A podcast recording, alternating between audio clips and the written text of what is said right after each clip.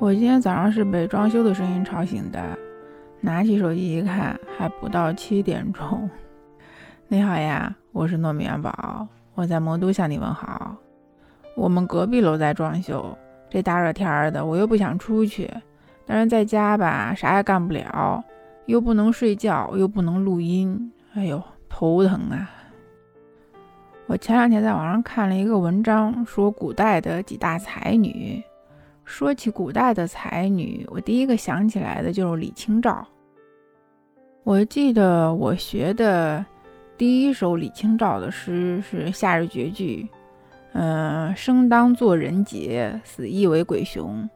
至今思项羽，不肯过江东。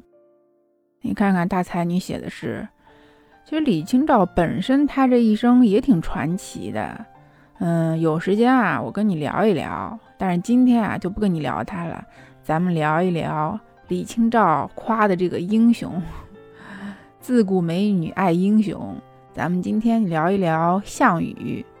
那说起项羽，那不得不提的就是刘邦，对吧？这项羽跟刘邦的爱恨情仇。这项羽推翻了秦朝之后呢，就跟刘邦打了一架，这一架打了四年多。这就是历史上特别出名的楚汉之争。最终的结局呢，就是项羽在乌江边自刎，然后刘邦呢就建立了汉朝。就这段历史，它本身没什么好说的。但是你有没有想过啊？为什么在历史上项羽的名声要比刘邦的要好啊？咱们一提起项羽就是英雄，对吧？那一提起刘邦呢，就是泥腿子、小人。你说为什么会有这种反差呢？那明明刘邦才是最后的胜利者，是不是？那今天啊，我就来跟你唠叨唠叨，为啥项羽的名声要比刘邦好？我觉得原因啊有那么几个。第一个呢，就是项羽他出身比较好，因为他是楚国的贵族嘛，将门子弟。可能在当时的那种观念里边，觉得贵族当政是天经地义的事儿。就他的出身呢，也不需要美化，而且有当时的贵族给他背书，所以他这个形象就摆在那儿了。那刘邦呢，他就是一小混混，就是一泥腿子。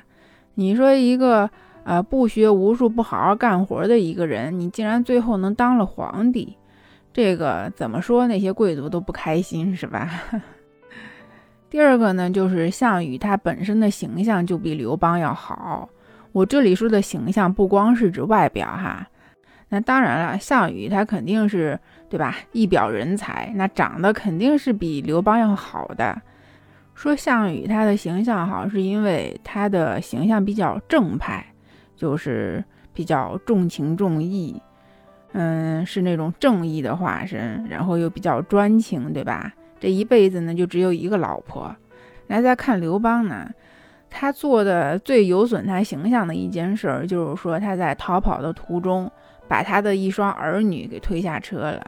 虽然当时可能他有他的原因吧，但是不管怎么说啊，你把孩子推下车这件事儿，就跟一个污点似的，这辈子就跟着他了。所以一提起刘邦，就觉得这人自私凉薄，连自己的孩子都能推下去。所以啊，在世人的观念里边，就是项羽他的人品形象比刘邦的要好。项羽就是那种重信、重情、重义、重信用，对吧？那刘邦呢，就是不讲信用、偷奸耍滑、小人嘴脸。再一个，项羽比刘邦的名声要好的原因，就是因为。项羽他的个人能力要比刘邦强很多。说在反秦的这个过程中啊，这个战争中，项羽其实是立了很大的功劳的。最早的那些反秦义军也是被项羽所折服，然后在项羽的带领下才打败了秦军，推翻了秦朝。所以在这整个过程中，项羽他一直是冲在前面的。所以世人就理所当然地认为，最后赢的人就应该是项羽，项羽得天下。但是后来刘邦赢了，所以别人就觉得那是他捡了个漏，他运气好而已。尤其是当时的很多贵族，他不待见刘邦嘛，所以后来会故意去丑化刘邦的形象，这个咱也不知道是不是。但是我觉得啊，那刘邦他都能当皇帝，他总该有他的过人之处吧？就算说哈，他这个人能力再不行，那你看他身边不是有萧何、有韩信、有张良，那你说这个人要一点能耐都没有，那这些武将为什么要跟着他效忠他呢？咱就说啊，这一个王者带一堆的青铜，他带不动。那你说，要是一堆的王者辅助一个青铜，他这青铜怎么着也能冲到前边儿吧？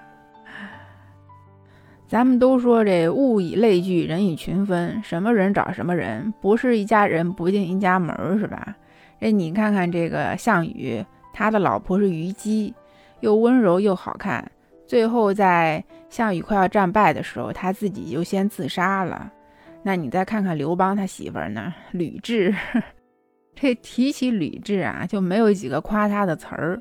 所以，就从他们俩这老婆来看，这项羽的名声也得比刘邦好啊。那至少人家项羽还留下了一段佳话呢，《霸王别姬》，对不对？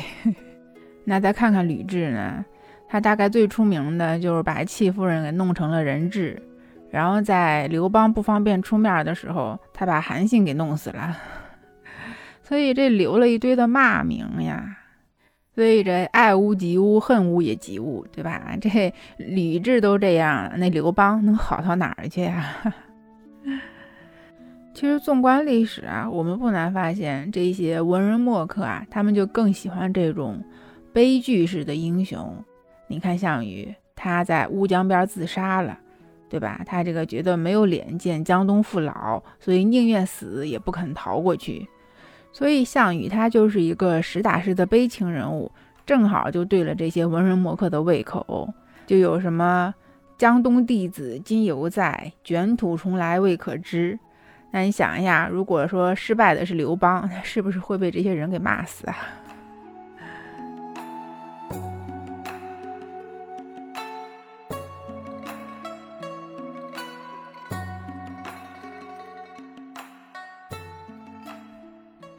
其实我为什么扯了半天项羽跟刘邦呢？是因为那天我看到一篇文章，说项羽跟刘邦是典型的坏老板和好老板。我一开始就觉得这么说很好笑。你看人项羽英雄对吧？这样的老板多牛。你再看看刘邦，那就是一混混无赖。那据说啊，这刘邦喜欢吃狗肉。而且还跟村里的寡妇不清不楚的，你说这种人真的是多掉价啊！这种老板。但是啊，如果让他们俩穿越到现代来当老板，最后项羽还是会破产。那为啥这么说呢？那还是先从项羽的出身来说哈。这项羽都知道啊，富二代嘛。这虽然后来他们家道中落了，但是他还有一个很牛掰的叔叔，叫项梁。据说啊。这项羽他去咸阳见过秦始皇，他结交了很多秦国的官员，最后在那个会稽落户，成了地头蛇。其实都是靠着他这叔叔帮他去疏通关系，然后来带着他。所以说，在二十四岁之前，项羽基本上没吃过苦，没受过什么委屈，他的权力和地位啊，就来的特别自然，所以他完全不需要跟大家打成一片。就像现在哈，一个富二代，他生来就有公司要继承，他也不需要去跟员工走的那么近。所以啊，这样的老板，他就是生活在自己的圈子里边的，是不接地气的。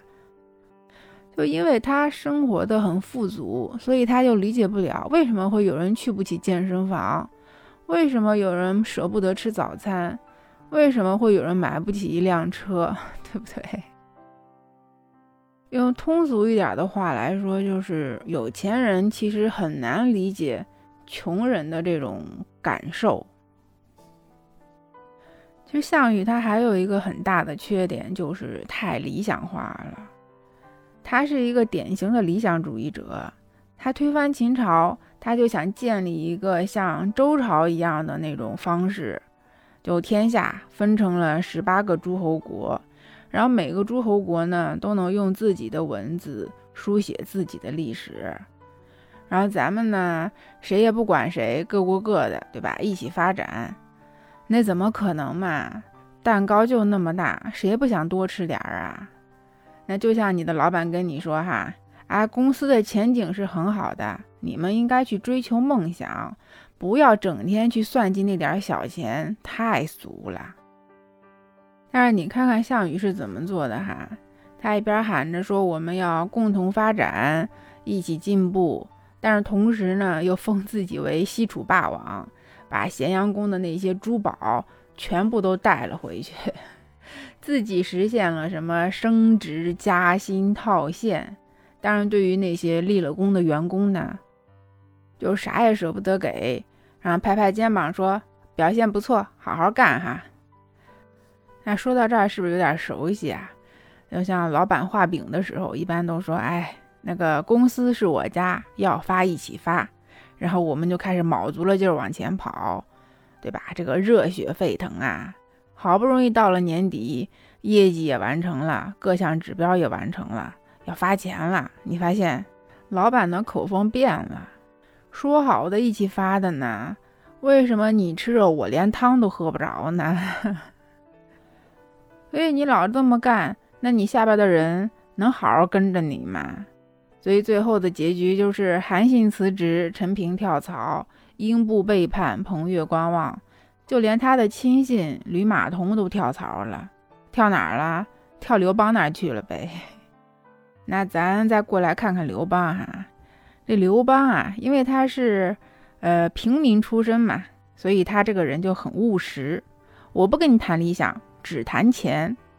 其实我们现在员工要的老板不就是这样的老板吗？能用钱解决的事儿，请你不要跟我谈感情，对不对？在刘邦这儿呢，是只要员工立了功，就不管是功劳大小啊，只要你立功了，就都能得到奖励。比如说曹参啊，他一开始就是一个办事员，但是因为立了很多功，后来被封为了平阳侯。那另一个升职加薪的代表就是娄敬，说那一年啊，刘邦打算把汉朝的都城定在洛阳，他想离那个中原人民近一点嘛。然后这事儿就传出去了，恰巧就被娄敬给听见了。这个时候，娄敬还是一个士兵，普通的士兵。然后他听见之后呢，就马上去找刘邦。他跟刘邦说：“陛下，你这都城啊，定在洛阳不合适。”适合定都在长安，然后就进行了一番的劝谏，最后刘邦就拍案叫绝，第二天就启程前往长安，然后就把这个士兵娄敬啊提拔为了郎中。那这郎中是个什么官呢？他就是帝王的侍从官，他的职责就是护卫陪从，随时给皇帝提意见，还兼了各种的顾问和差遣。这意思就是一下子从一个普通的员工变成了一个后备干部。要说刘邦啊，他为了笼络这帮人，他也是下了血本了。